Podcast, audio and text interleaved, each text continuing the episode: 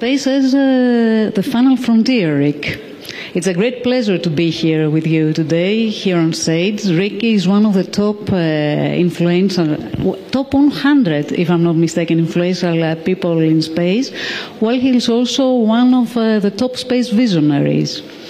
Uh, you've got an impressive uh, CV, uh, Rick. you helped coin the term new space that the previous uh, speakers referred to. Uh, you also are uh, credited with helping the creation of the new commercial space industry, later highlighted by Elon Musk, Jeff Bezos, and Richard Branson.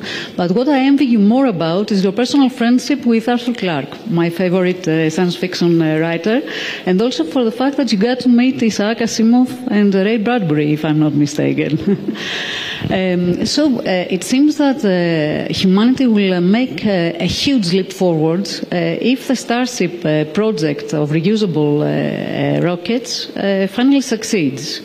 Though its, its recent test launch was characterized as a roller coaster uh, by CNN. I believe that many things are happening there, so I'm uh, looking forward to hearing your presentation, but also speak about what is the prospect for Greece.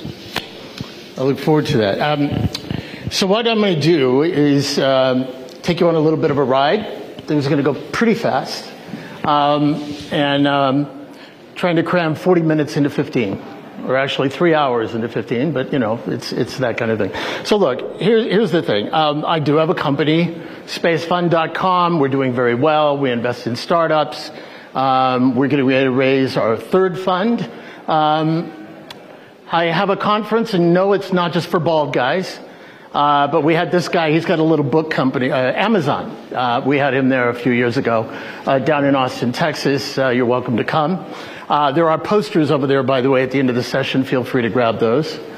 Um, now, here's the thing. I have waited for many, many years to be able to say that I'm going to talk about shit at a conference. I'm saying it in front of you now. What do I mean? Well, again, this is, this is hilarious to me. We're at a conference that is about paradigm shifts. I'm in one of the smallest rooms on the edge of the conference, very lightly attended, but thank you for being here. Um, when we consider what we're doing in space to be the biggest paradigm shift of all time since life crawled out of the ocean onto the beach. So check back with me in about 10 years and see how I'm doing on that. Uh, but, but here's what's interesting. Um, New York City, 1894. There were so many horses, 100,000 horses in New York City, that they had manure building up on the streets. They had dead horses everywhere. They didn't know what to do with them. It took five acres to grow the food for each horse. So they had an agricultural problem. Same thing in Paris, same thing in London. Nobody knew what to do about it. So they held a conference, maybe one of the first ESG type conferences ever on the earth to try and figure it out. The conference failed. They couldn't figure out what to do about it. So you'll see there's some little machine in the middle here, but in uh, 1900. So they couldn't figure out what to do about the horses. 1913, spot the horse. It came at them from the side. It was a technological shift that nobody at the time was predicting. They were not paying attention. They were doing a linear extrapolation of where they were into the future, and they didn't catch this thing called the automobile coming up on the side, which would solve the problem. So I was there uh, last week at SpaceX. You can turn up the volume. It was loud. It was also a success. I actually have another video where I'm showing all the young engineers. They're all jumping up and down and screaming. These are the people that built the boost, booster. Most of them are under 30, by the way. They were totally psyched, totally happy. I went to the party uh, afterwards, uh, and as you can see, he's got a few more.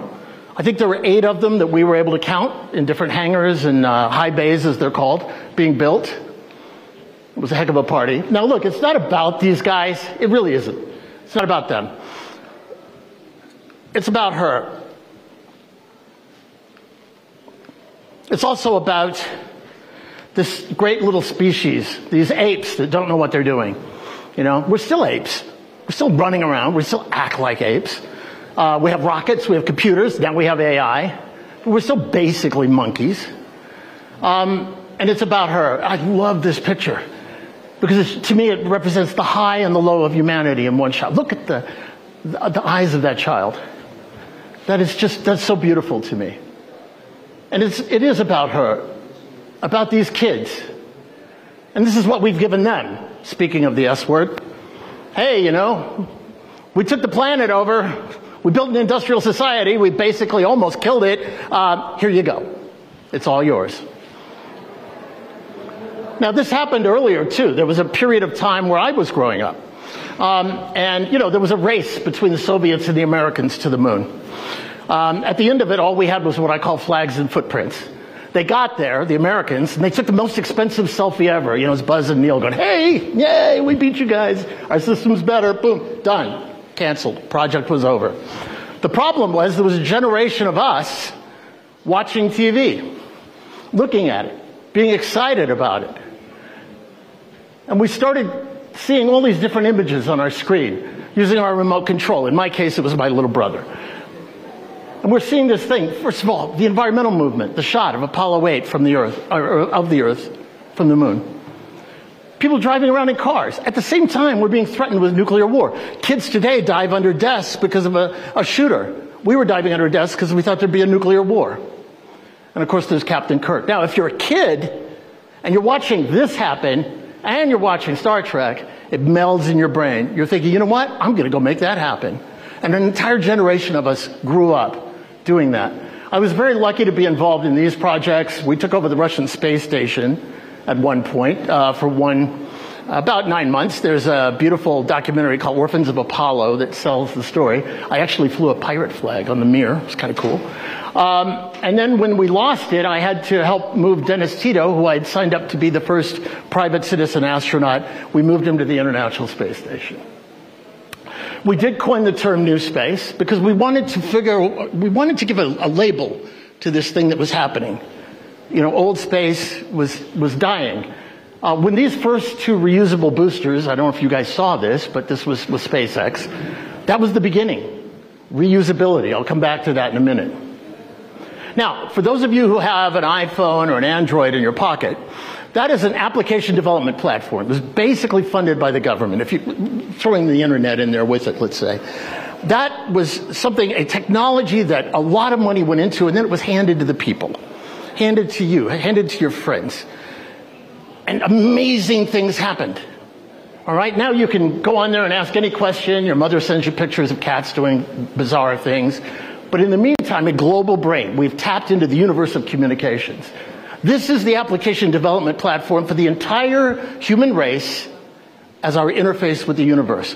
Friend of mine used to run the space station. It takes 2.75 people to keep that thing running.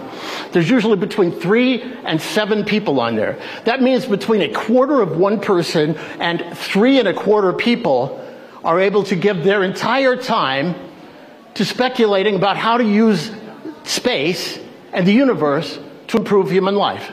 That's it. That's it for the entire human race. So what do we do when we can get these, how, how do we get these kids up there? How do we get these minds out there? One of the things that locks us in down here is it's not gravity, it's not radiation, it's not vacuum, it's psychology. It's purely psychology. It's the way we think about it. This is the myth. Only big governments can play in space.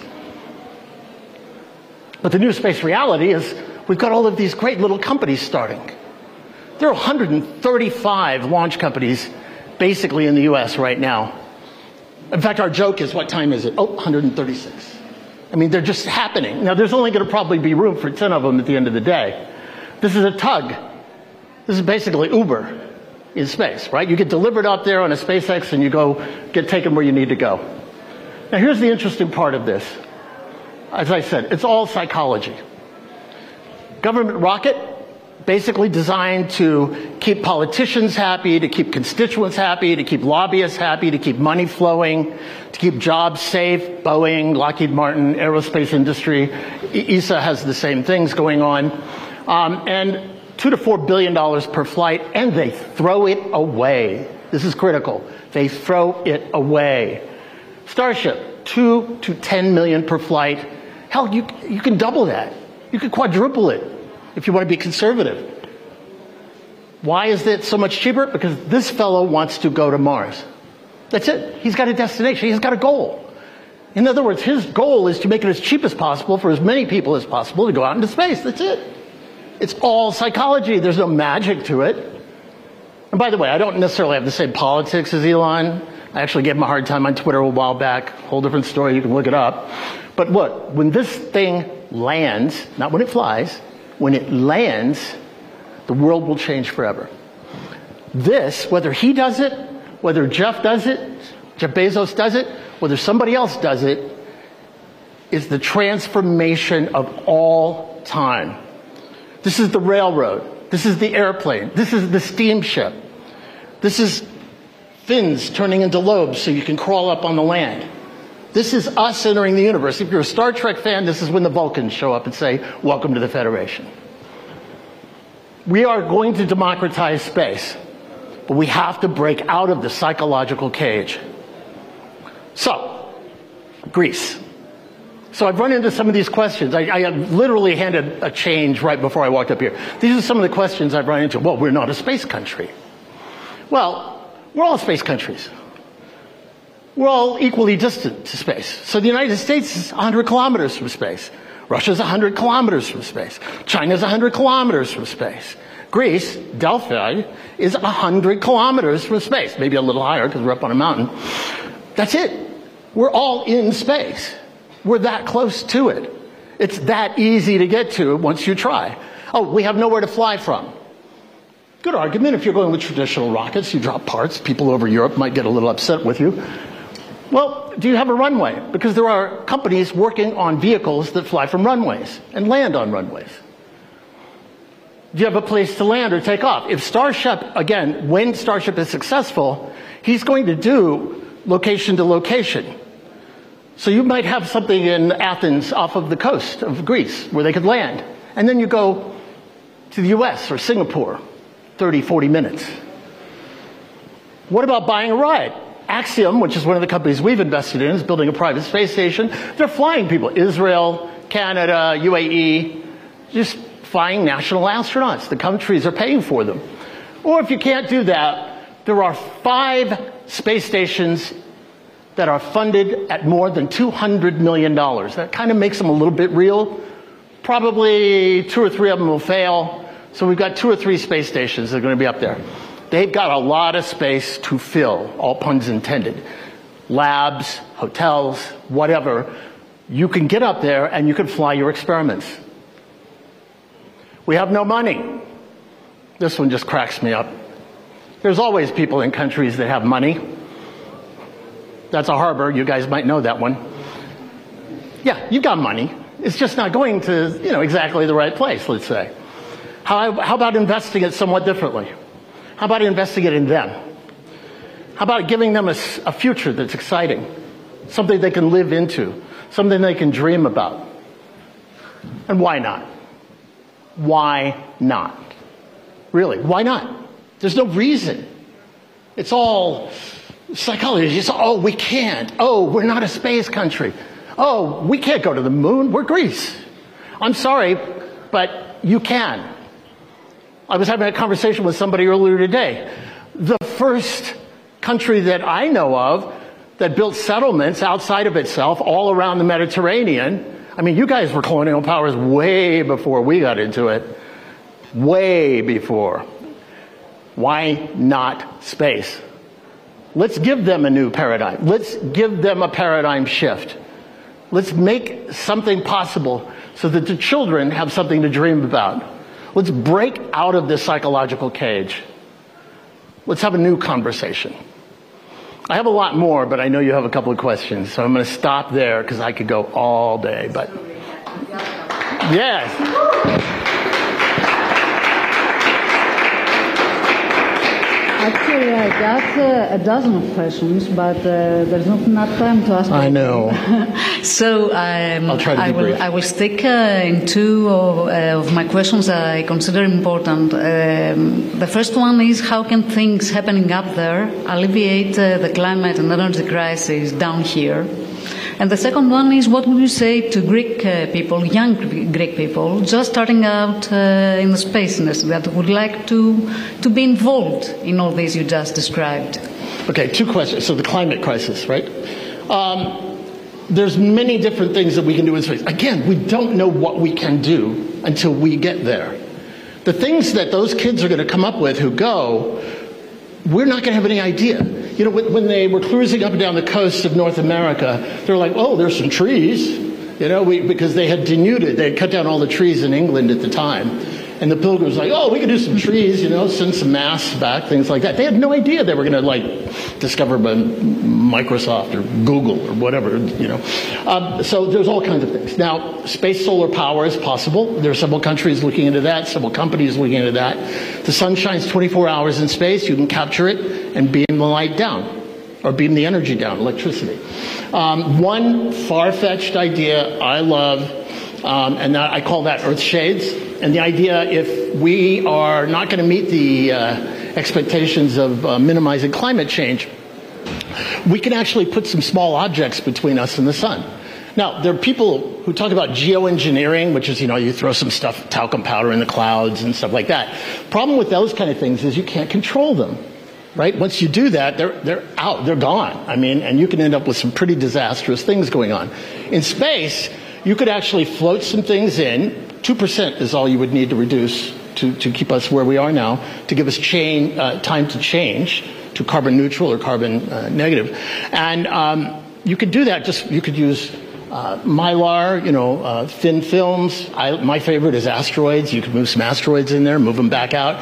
But it's like shades. If you, if you get too much, take it out, put it back. It's very simple. It's not like you are putting something into the atmosphere that is going to you know, get out of Would control. Would that be financially viable?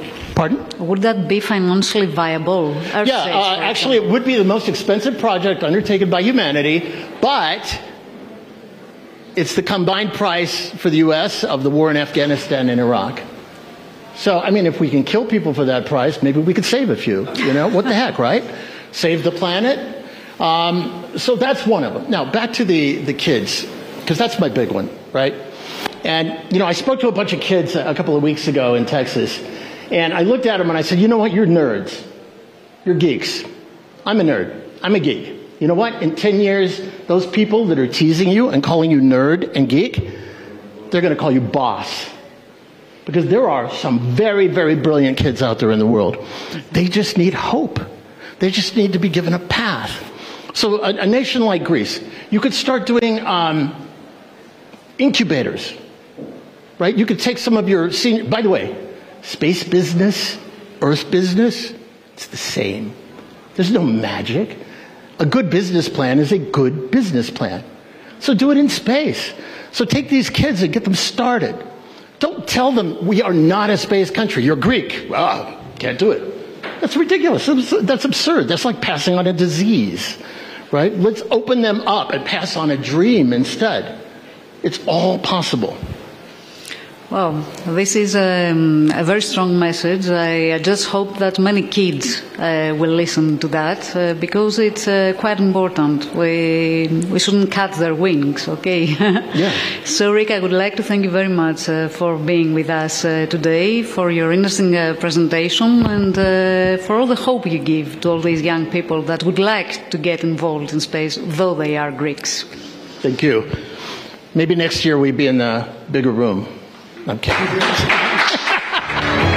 Thank you guys for coming.